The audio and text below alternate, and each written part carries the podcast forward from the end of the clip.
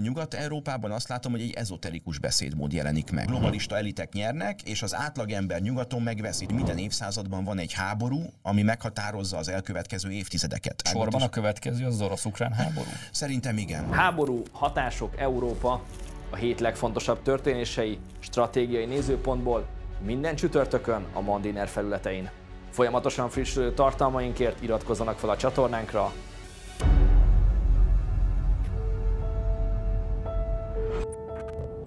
Nagyon nagy tisztelettel és szeretettel köszöntöm a Mandiner nézőit és hallgatóit, én Póca István vagyok, ez pedig a Stratéga heti vendégem, Kiszeri Zoltán, a századik politikai elemzési igazgatója. Szervusz, köszöntelek és köszönöm szépen, hogy elfogadtad a meghívást. Köszönöm, hogy meghívtál. Tegnap beszélgettünk már, és beszélgettünk már a Tusnád fürdői beszédről. Most is ez lenne a fő témánk és a fő kiinduló pontunk.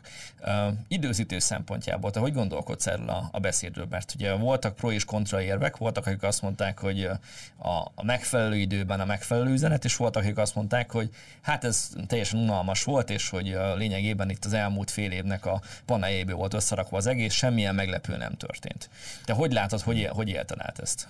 Ugye ez már a 32 itt Tusványosi Szabad Egyetem volt, tehát az időpont az adott. Tehát ez, ez mindig ekkor van, tehát ilyen szempontból ezt nem lehet másként látni, mint egy hagyománynak a folytatását. Ami meg a beszédet illeti, megszokhattuk, hogy a miniszterelnök évente három-négy nagy beszédet mond. Az egyik ugye, ami az évérté- évértékelő beszéde, amit 99 óta tart. Ez igazából ilyen előretekintés, hogy mi várható abban az évben, vagy egy számadás az előző évről. Van ez a, a tusnád, tusnádi beszéd, amikor egy nagy víziót tár elénk, kicsit bepillantunk pillantást enged a, a politikusi gondolkodásába, hogy ő hogy látja a, a politikát, a, a minket körülvevő valóságot, és hát a köcsei beszéd, ami ősszel, úgymond összel mérleget von, összképet fest, és hát még van esetleg évvégén is egy vagy két beszéd, ugye tavaly például a Szélkálmán Alapítvány vacsoráján volt egy nagy beszéde, amit utána az évelején egyébként pont, hogy a Mandinerben évelején, idei évelején Orbán Balázs összefoglalt. Tehát három-négy ilyen nagy beszéd van. A Tusnádi abban emelkedik ki, hogy inkább az összefüggéseket emeli ki. Most is például, ami talán fontos volt, egy kicsit ilyen a függönyt föl lebbentette a miniszterelnök gondolkodásánál, hogy bepillanthattunk, például ez a, a, a, a rövid távú, középtávú és hosszú távú hatások, amiket ő ugye taktikai, stratégiai és történelmi időként fogalmazott meg, tehát hogy egy kicsit ez a koordinátorrendszer is felvillant, tehát ezért fontos, itt a nagy összefüggéseket látjuk. Hát ugye, persze ilyenkor láttuk a, az összefoglalókat, hogy melyik voltak a legemlékezetesebb tusnádi idézetek, amik világkarriert, mondhatjuk világkarriert hát, Az illiberális demokrácia volt valószínűleg az eddigi leg... Hát igen, ez 2014-ben volt, akkor utána nyilván, amikor Donald Trumpnak a, a megválasztását támogatta a miniszterelnök, itt három konkrét érvet is felsorolt, tehát nem a hasára. Nem csak azt hanem, mondta, hogy igen. Tehát mondjuk el gyorsan a nézőknek, ez a három érv, az első a terror elleni harc volt, a második az illegális bevándorlás visszaszorítása, és a harmadik talán magyar szempontból a legfontosabb, a demokrácia exportnak a korlátozása. Láttuk, hogy a tavalyi választáson a guruló dollárok mekkora kárt okoztak Magyarországon, a legnagyobb pártfinanszírozás, kampányfinanszírozási botrányt okozták, és Donald Trump ugye pont az ő idején se nem háborúzott, se nem volt ilyen de aktív demokrácia. De azért ez most sem maradt uh, hogy is mondjam, külföldi hatás nélkül, meg külföldi visszhang nélkül ez a beszéd. Románia, Szlovákia, Csehország, régiós országok, de egyébként azért a nemzetközi sajtóban is volt egy érezhető várakozás, hogy akkor na most mit fog majd mondani, és hát nyilván cikkeztek is róla. Mhm.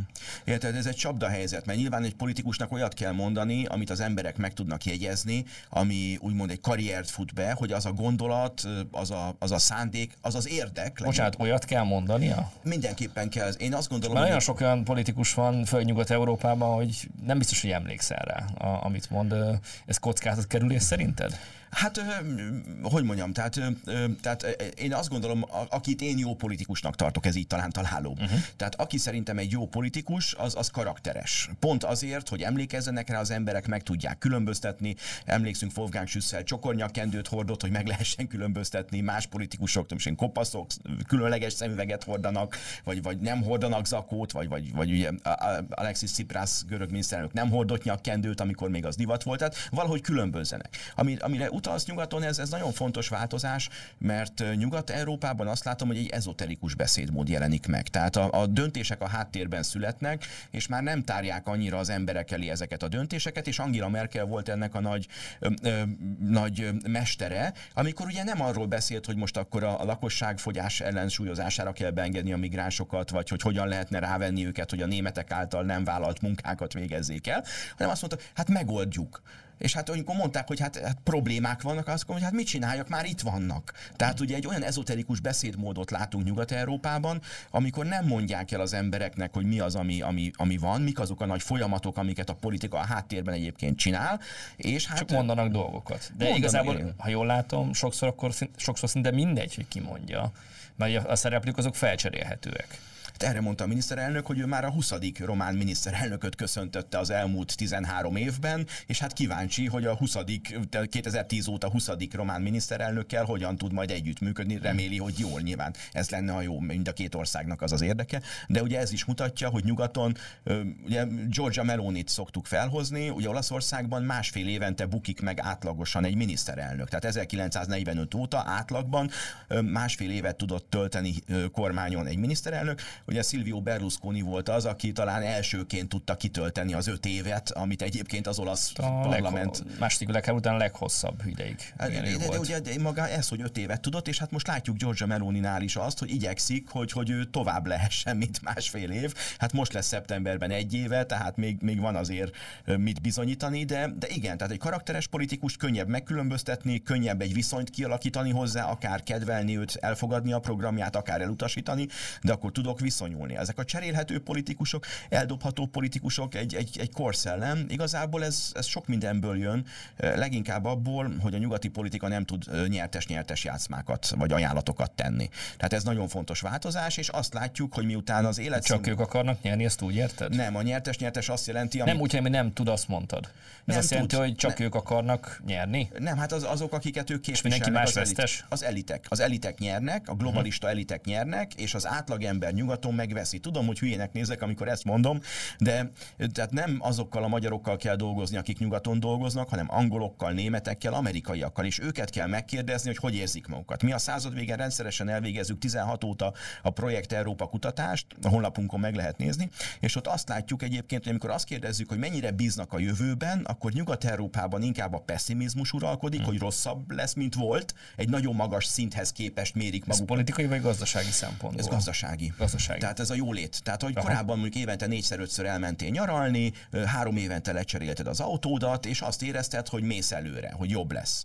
És ez most már nincsen így. Tehát most nyilván, hogy évente csak háromszor tudsz elmenni nyaralni, meg hogy öt évente cseréled uh-huh. az autódat, ez most ez számunkra egy kedves probléma lehet, de ő nem hozzánk méri az ő életét, hanem a szüleihez, nagyszüleihez, vagy a tíz évvel, húsz évvel ezelőtti önmagához. Hát vagy, a, vagy, vagy éppen, hogy hozzánk méri, azt én tapasztaltam, hogy megszokták például a németek, hogy egy óriási fejlettségi különbség van, és érződik az a zavar bennük, hogy látják Magyarországot, látják a magyar életszínvonalat, az autókat, stb., meg a régió más országait, és nem érzik azt, hogy ők annyival fejlettebbek lennének. És ez létrehoz bennük egy ilyen feszültséget, hogy nyilván ha rájuk magukra kényszerítik, akkor azt mondják, hogy milyen jó, mert milyen sikeres az Európai Unió, mert hogy végül is akkor sikerült valamennyire kiegyenlíteni ezeket az óriási nagy különbségeket, de közben meg hát ez egy titokban hmm. otthon valószínűleg azt gondolják, hogy hát ez nem annyira jó, mert hogy a fenébe hát én nekem jobb, sokkal jobban kell élnem, mint a magyaroknak, szlovákoknak, lengyeleknek, stb. Igen, hogy ez nyilván ezt a felzárkózó fejlődésnek hívjuk, hogy mi sokkal lentebbről indulunk nyilván a kommunista megszállás 40 éve miatt, ugye mi jóval lemaradtunk az alatt a 40 év alatt, és az átmenet zűrös 20 évében 90 2010-ig a pénz postafordultával ment vissza nyugatra. Ugye ez volt a probléma, hogy hiába érkeztek már az uniós csatlakozásunk előtt is fejlesztési források, hogyha a fővállalkozók nyugati cégek voltak. 2010 óta egy patrióta gazdaságpolitika egyében, ahol lehet magyar fővállalkozók vannak, a profit nagyobb része magyar cégeknél marad, és a külföldiek alvállalkozóként a profit kisebb részét hazavihetik, de eddig ez ugye fordítva volt. Ez egy kiszolgál, jóval kisebb kiszolgálhatottságot jelent. Hát ezért, ezért gyarapszik Magyarország. Tehát ha megnézzük azt azt a felzárkózást, amit az elmúlt időszakban láttunk, az többek között annak is köszönhető, hogy megjelennek olyan magyar cégek, amelyek már tudnak a régióban terjeszkedni. De most nem mondunk neveket, de tudjuk, hogy melyek, melyek azok a regionális bajnok cégek, amelyek most már például a légi közlekedésben, vagy a benzinkutaknál, vagy a bankszektorban, a médiában, gyógyszergyártásban tudnak versenyezni a, a, a régióban, tehát nem világszerte, hanem hmm. itt a Kárpát-medencében, Kelet-Közép-Európában, vagy például a Türkországok piacán, regionális szinten tudnak versenyezni nagyobb nyugati cégekkel. Ez, ez fontos, mert ebből van többletpénz. A németek ezt megszokták, meg ott ugye Nyugat-Németországban ez zavartalanul működött 48-tól, amikor az amerikaiak visszaengedték őket a termelésbe, egészen nagyjából a globalizáció kezdetig, és pont ebből van a probléma nyugaton, hogy a globalizáció az azt jelenti, hogy nagyjából 2000-től, 2001-től, amióta Kína csatlakozott a, a világkereskedelmi szervezethez, onnantól kezdve a gyártás nagy része elvándorolt. Nyugat-Európából részint a mi térségünkbe, részint a távol-keletre, és a németeknek az a problémája, hogy eddig beszedték tőlük az adót, Németországban legyártották azt a buszt, azt a teherautót, azt a turbinát, amit a, a németek pénzén odaadtak mondjuk nekünk, vagy a görögöknek, vagy másoknak. Ugye a globalizáció azt jelenti, hogy beszedik a németektől az adót, és azt a turbinát, azt a buszt, azt a teherautót a német cégek már nem a németekkel gyártatják le, hanem velünk, vagy a kínaiakkal. Törökökkel, stb. Török, ahol olcsóbb. És mi, a, mi az eredmény? Az a németeknek, a nyugatiaknak ott az adófizetés, tehát nagyon magas, Németországban 50% körüli az adóteher, az rengeteg. Ugye, és akkor eddig azt mondta, jó, rendben, befizetés, fizetem, de van munkám, és amit mondtál, hogy, hogy azért úgy látta, hogy gyarapszik, látta, hogy van az a különbség, tehát hogy jól érezte magát. Most viszont beszedik tőle az adót, a német cégek jól járnak, mert olcsóbban legyártatják máshol azokat a termékeket, hmm. mi is jól járunk, mert kapunk egy új busz, egy környezetbarátabb busz, mondjuk, vagy, a, vagy más ország kap egy turbinát, tehát ők is jól járnak, és a legjobban a multicégek járnak. És itt is van egy különbség. A németek nem biztos, hogy jól járnak. Hát a német, az átlag német nem, a német állam nem, de a német cégek jól járnak, és itt is van egy változás, mert korábban például például a német legnagyobb cégeknél a tartományok voltak részvényesek, vagy a német további cégek. Most, hogy ki kellett nyitni a német újraegyesítés ára nem csak a német márka feladása volt, hanem hogy a nagy német cégeket ki kellett nyitni. Tehát amik régen egy cégben, egy vertikumban voltak, mondjuk a nagy német cégek, ezeket most föl kellett bontani, és ugye a New Yorki tőzsdére vinni. Ez azt jelenti, hogy részint már amerikai tulajdonban vannak, vagy az olajsejkeké, a norvég nyugdíjalapé, és az a profit, ami ebből a folyamatból, a, termelés optimalizálásából kelet keletkezik, az már nem Németországba forog vissza, hanem szétfolyik a világban, a befektetőkhöz. És ez is ugye korábban Németországot erősítette, most meg másokat. Tehát a pénz már Németországból is kimegy, tehát rengeteg pénzük van, de a, a, a, a tendenciát, ha megnézzük és meghosszabbítjuk a vonalat, azt látjuk, hogy a termelés elvándorolt, most a, a, a, az átgondolatlan energiaszankciók miatt még inkább elvándorol. Egy példát hadd mondjak, a BASF-nek Németországban volt a legnagyobb gyára, olyan optimalizált, olyan profi gyár volt, hogy bejött az orosz molekula, és abból mindent kipréseltek. De szó szerint kell érteni, ugyanis a műtrágyától kezdve a festékig, gyógyszerig, ragasztóig csupa prémium terméket gyártottak az olasz molekulából, amiért az emberek hajlandóak voltak sok pénzt adni, mert olyan minőségi termékeket mm. állítottak elő.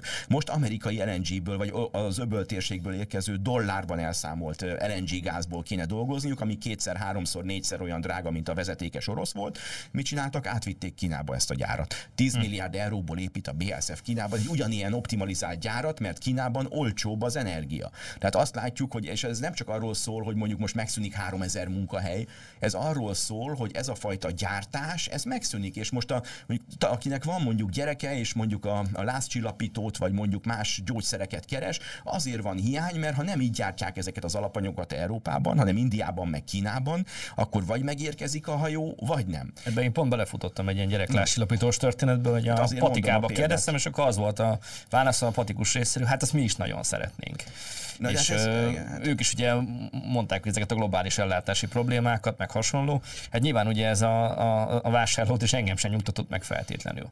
Nagyon beleszaladtunk itt az európai vitákba, de volt egy nagyon fontos dolog, amit az elején el, elejtettél, az, hogy három időségben gondolkodik a miniszterelnök, ugye a taktikai, a stratégiai és a történelmi idő tekintetében. És a beszédnek volt egy olyan pontja, amiből mint hogyha azt lehetett volna kiérezni, hogy arra utal, hogy be kell sorolni minden kérdést ez alapján, a három alapján, és ami a taktikai síkba tartozik, ott bizonyos tekintetben lehet engedni, és lehet az állásponton módosítani. ez azt is jelenti, vagy azt jelentheti, hogy bizonyos kérdésekben a, a miniszterelnöknek vagy a kormányzatnak a, a mostani álláspontja mondjuk módosul a következő időszakban? Hát a, a, olyan nincs, hogy száz százalékban érvényesül valakinek a, a, a szándéka vagy az mm. érdeke. Ugye a politikában ezt úgy szoktuk érzékeltetni, hogy hiába van egy pártnak egy választási programja, hogyha a koalíciós kormányzásra szorul, egyedül nincs többsége, kell egy másik párttal szövetséget kötni, akkor annak a másik pártnak a fontosabb követeléseit is be kell vennie mm. a sajátjai mellé. Nyilván ez egy tárgyalás eredménye, és egyik sem száz százalékban jelenik meg, de kell kompromisszum. A politika a kompromisszum művészet. És az európai politika meg különösen az volt, vagy lenne, és akkor ez lenne a másik, a kérdésnek a másik fele, hogy várható az, hogy mondjuk az európai politikusok, vagy akár a német politikusok is ilyen felfogás alapján azt mondják, hogy bizonyos kérdésekben mondjuk ők hajlandóak engedni? Szerintem nem. Itt én nagyon pessimista vagyok, bár ugye a YouTube-on a műsorom címe a jól értesült optimista, én annyiban vagyok pessimista. És ez az a, pessimista, nem? nem, nem, hát ugye erre mondják, hogy a, a, a, hogy a, hogy a, hogy a pessimisták, a jól értesült optimisták. Ugye? Ezért mondom. de, de, tehát én annyiban, annyiban aggódok, hogy az 1920-as évek folyamatait látom ismétlődni. Aki fellapozza a történelmet, az láthatja, hogy a, a 20-as években a Németország bajban volt, és az amerikaiak mentették ki. Először volt a, a Young terv, aztán Down terv, és ugye utána pedig elkezdődött az a folyamat, amit most is látunk, hogy a legnagyobb német koncernek, az IG Farben például, amerikai koncernekkel, a Duponnal fuzionáltak, vagy kötöttek olyan szerződéseket, szabadalmakat átadtak, aztán a háború alatt ezeket az amerikai érdekeltséget nem is bombázták annyira a Ford gyárat Kölnben, vagy a, az IG Farbennek az üzemeit, és hát azt is látjuk, hogy a bankszektor is összeolvadt. És most ugyanezt látjuk. A legnagyobb német cégek összeolvadnak, vagy közös projektekbe fognak az ameri- legnagyobb amerikai cégekkel.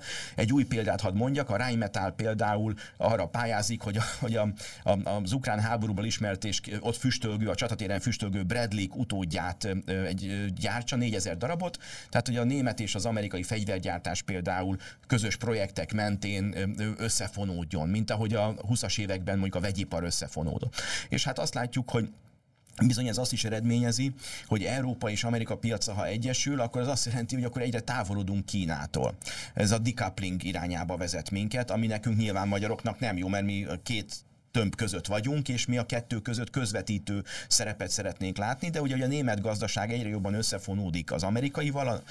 Egy példát hadd mondjak még gyorsan. A legnagyobb német cég az a Lindegáz volt, tehát egy ilyen vegyipari gáz, hm. ipari gázokkal foglalkozó cég, és ezen kinőtte a frankfurti tőzsdét, és át kellett mennie a New Yorki tőzsdére, mert egyszerűen az kinőtte a német tőzsdét, és hát e- így csúszott fel a Rheinmetall például a legnagyobb DAX cégek közé. Ez azt mutatja, hogy, hogy, hogy a, a tőkepiacok még mindig függenek Amerikától, nem sikerült az eurót egy olyan önálló valutává tenni, ami, ami a dollárnak az egyenrangú versenytársa lenne. Tehát az euró, ugye erről beszéltünk tegnap a másik műsorban, hogy az euró egy nagy szeletet hasított ki, nagyjából egy harmadot a világgazdaságban, de pont ez a példa mutatja, hogyha mondjuk kockázati tőkéről van szó, hogyha mondjuk arról van szó, hogy Európában van-e akkora tőzsde, mondjuk a londoni már kilépett az Unióból, de mégis ugye van-e akkora tőzsde, ami versenyezhetne New Yorkkal, vagy Sánkhájjal, vagy Tokióval, akkor nincsen.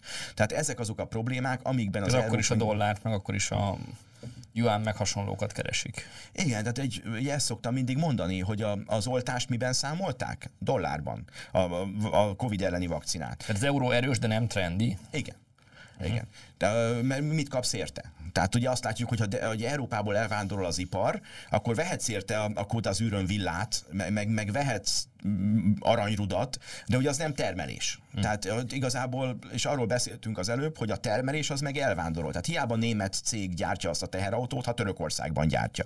És akkor már nem biztos, hogy, hogy mondjuk a, a, akkor az eurozónában számolod el. Nagyon sok kérdésem lenne az a kapcsolatban, amit mondtál.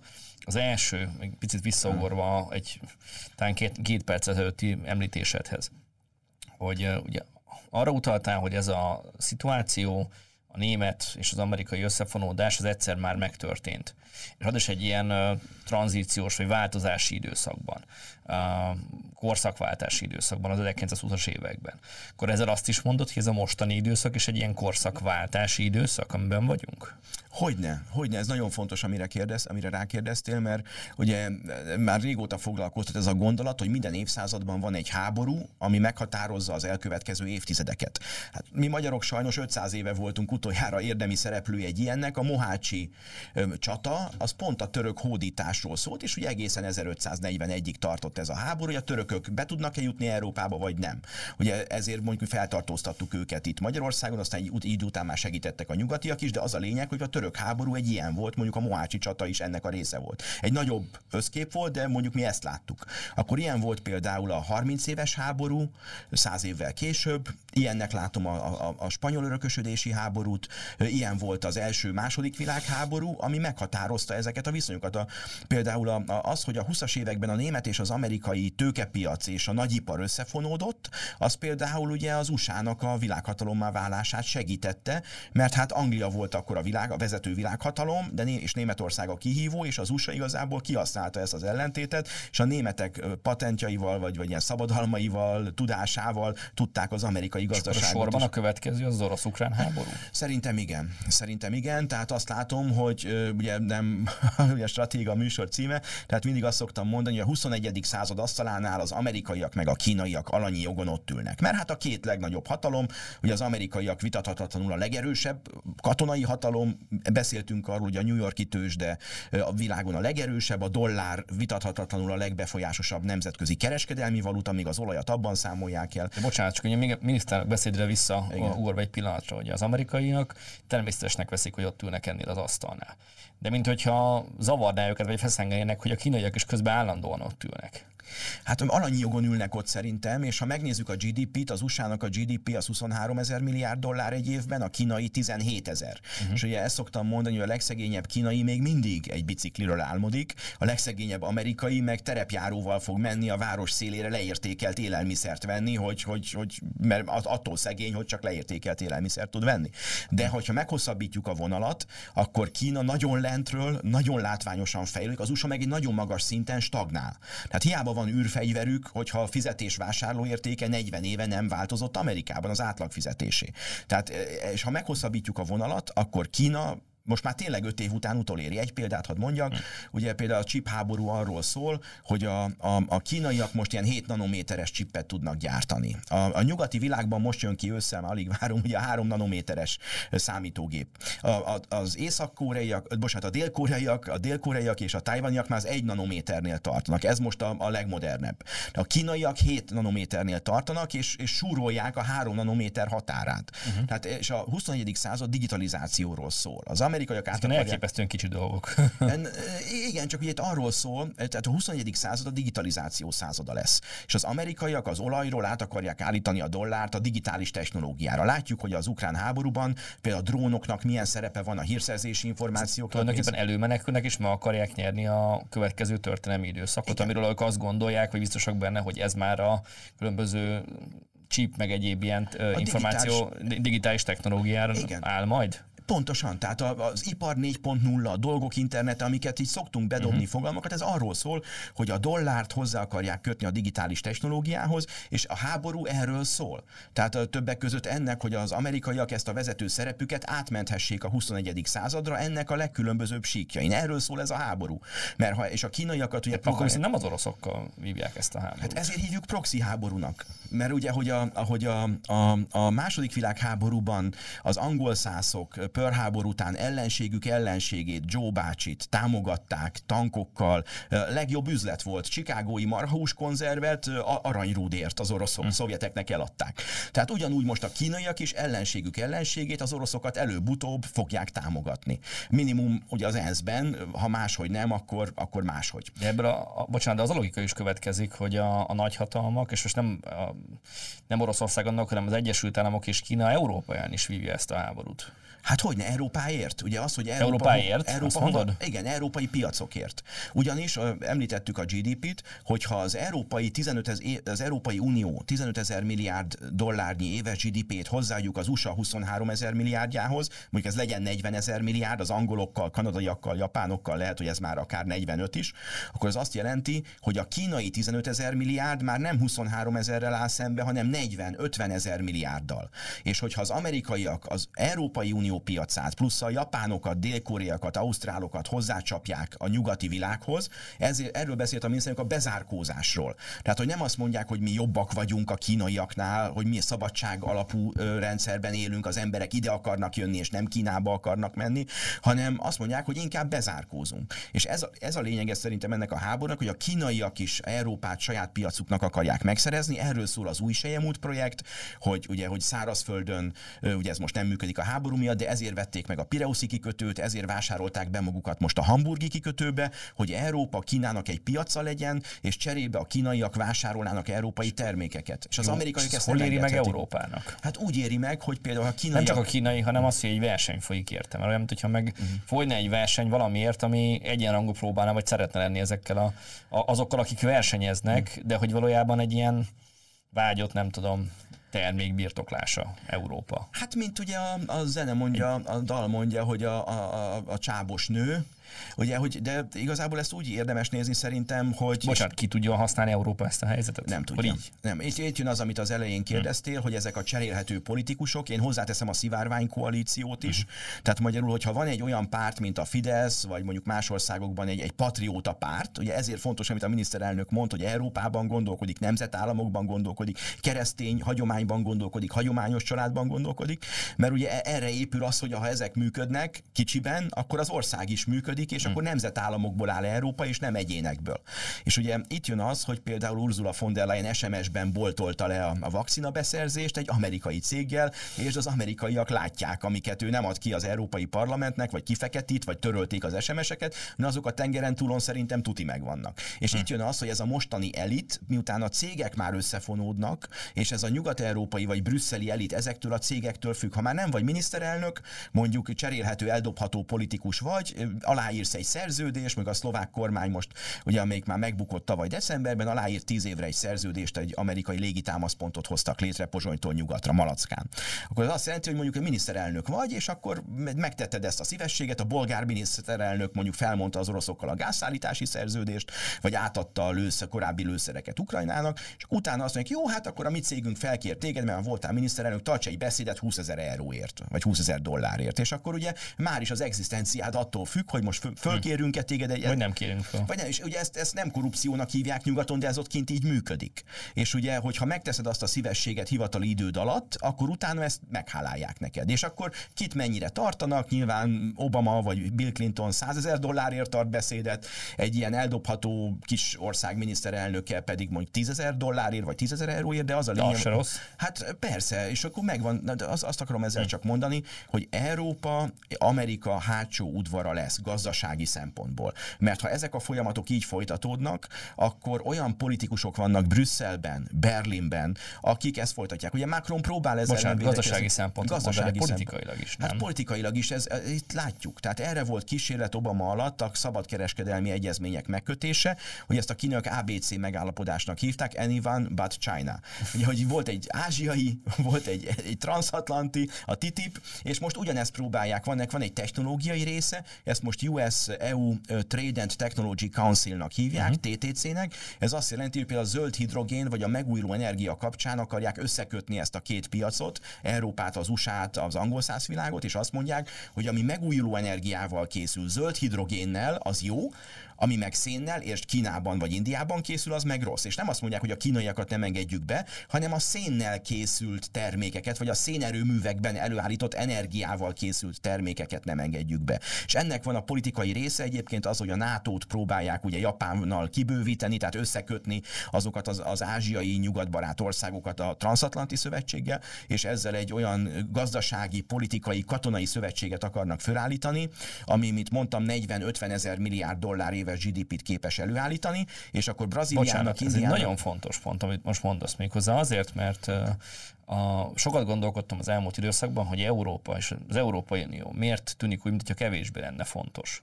Akkor ez egy hosszú távú stratégia lehet akár, hogy a NATO-ból, vagy a NATO kapcsán egy sokkal nagyobb, majd hogy nem világszintű nyugati értékeket képviselő Európai Unióhoz hasonló együttműködést próbálnak meg létrehozni, és ezért próbálják meg leértékelni az EU-t?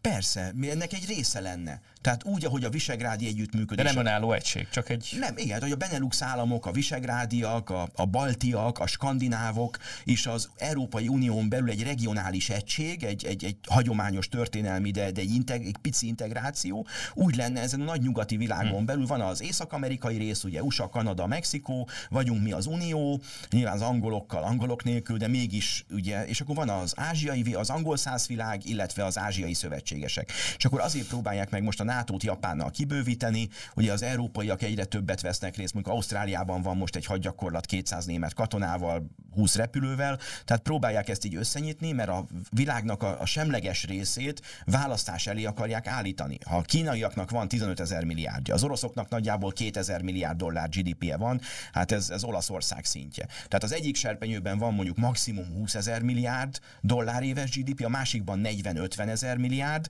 és akkor neked Brazíliaként, Indiaként választanod kell, hogy melyikkel szerződsz. Ugyanis, hogyha dollárban számolod el, digitális dollárban számolod el a kereskedelmet, nem számolod el juánban. Ha zöld technológiát használsz, nem használhatsz szénalapú technológiát. Tehát a világnak egy olyan kettéválását látjuk, ezt hívjuk decouplingnak, amiről a miniszterelnök azt mondta, hogy ez nem jó, és szerintem se jó, mert a szabad kereskedelem az, ami jó. Igen, a connectivity mondta, hogy az, az a jó, a hát, mert Magyarországnak ez jó, csak ez az, ami most veszélyben van. Ezért volt nagyon fontos ez a ami nem, érdeke, nem érdeke az amerikaiaknak. Hát az amerikaiaknak ez nem érdeke, ezért van az például, ugye, hogy, hogy idézőjelben mondjuk, hogy valakik felrobbantották ezt a vezetéket, ezt is három mondatban az ember ugye el tudja magyarázni. Mi történik, ha az oroszok digitális juánban kérték volna a németektől a gázárát, amiből a németek prémium termékeket állítanak elő, akkor az oroszok Kínából a digitális juanért tudnak vásárolni mondjuk turbinákat, napelemeket, és ugye ezért, hogyha nincs gázvezeték, akkor az oroszok akkor nincs nem, digitális juán sem. Nincs digitális juán. Vagy mondjuk erót kértek az oroszok, hogy tudjanak er német technológiát venni. De nyilván előbb-utóbb digitális juánra állnak át. Például az orosz-indiai kereskedelemben nem a rúpia a meghatározó, mert Indiában nem lehet semmi olyat kapni, ami az oroszoknak hasznos lenne, hanem Indiától digitál, vagy most még nincs digitális, de juánt kérnek az oroszok, mert Kínában tudnak olyat venni, amire nekik szükségük van. És az indiaiak szégyen szemre, mert ők nem szeretik annyira a kínaiakat, a Himalája vízbázisáért küzdenek, ugye Tibet meg ez a rész a Himalája víz bázisa szempontjából fontos, ez a fő ellentétük, és igazából mégis el kell fogadni az indiaiaknak, hogy juánt adnak az oroszoknak az olajért, mert az oroszok a juánból tudnak, tehát a dirham még egy másik ilyen alternatíva, az Egyesült Arab Emirátusok pénze, mert ott is mindent meg lehet hm. kapni, tehát egy ilyen elszámoló valuta, meg a dollár kikerülésére. Tehát itt az a lényeg, hogy a világot választás elé akarják állítani, és két-három technológia alakulnak ki, ezért akarják a kínaiakat kiszorítani az 5G-ből, ugye látjuk itt is, és ami a rossz hírem, hogy a németek úgy azt látom eldöntötték, hogy leválnak Kínáról, most kezdik el például kicserélni az 5G hálózatban a, a kínai transpondereket, és azt is 来救国 hogy a, a Németország, a nagy nyugati cégek Kínában a leányvállalatékat külön cégekbe szervezik, hogy ne úgy járjanak, mint Oroszországban, hogyha le kell húzni a rolót, akkor könnyebb egy kínai kiszervezett leányvállalatot bezárni, hmm. mint mondjuk az anyacég részeként, szerves részeként működő ottani ö, céget ö, leírni, vagy bezárni, és hát rengeteg ilyen lépést lehet látni egyébként, aki figyeli ezeket a folyamatokat, nekünk az a dolgunk, ugye, hogy Igen. ezeket figyeljük. Sajnos abba az irányba mennek, hogy például a, ö, ugye a, egy utolsó példa példát hadd mondjak, hogy például a németek és az Európai Unió például most már a kén nátrium alapú 3D nyomtatható akkumulátorokat akarják a, az autókba berakni. Ez nagyjából 3-5 év, amit a nyugatiak még a kínaiakkal együtt akarnak működni, és hogyha nem történik érdemi változás, vagy nem jön be politikai változás, ami nekünk jó lenne, meg látjuk, hogy Macron elnök is ezt, tehát nem egyedül vagyunk, amit a miniszterelnök mond, azt minimum Macron elnök is hasonlóan gondolja, még ha nem is ilyen őszintén mondja ki, mint Orbán Viktor, de hogyha nem sikerül változtatni, akkor három-öt év múlva sajnos ez az Európai Unió még inkább az USA alá lesz rendelve, pláne ha ilyen politikusok vannak, mint most Brüsszelben, és a Kínától a világ nagyobb részétől való távolság az növekszik, és ekkor lenne ez a bezárkózás, amitől a miniszterelnök óvott minket Tusnádi beszédében. Egyszerre érdekes és aggasztó folyamatok, amikről beszéltél. Kiszeri Zoltán, nagyon szépen köszönöm. És nagyon szépen köszönöm a Mandiner nézőinek és hallgatóinak, hogy követtek, hallgattak bennünket, kövessenek, hallgassanak bennünket továbbra is. A házi gazdát Pulca Istvánt hallották. Viszont látásra, viszont hallásra. Ha tetszett a videónk, iratkozzanak fel a csatornánkra és kövessék a Mandinert minden lehetséges fórumon.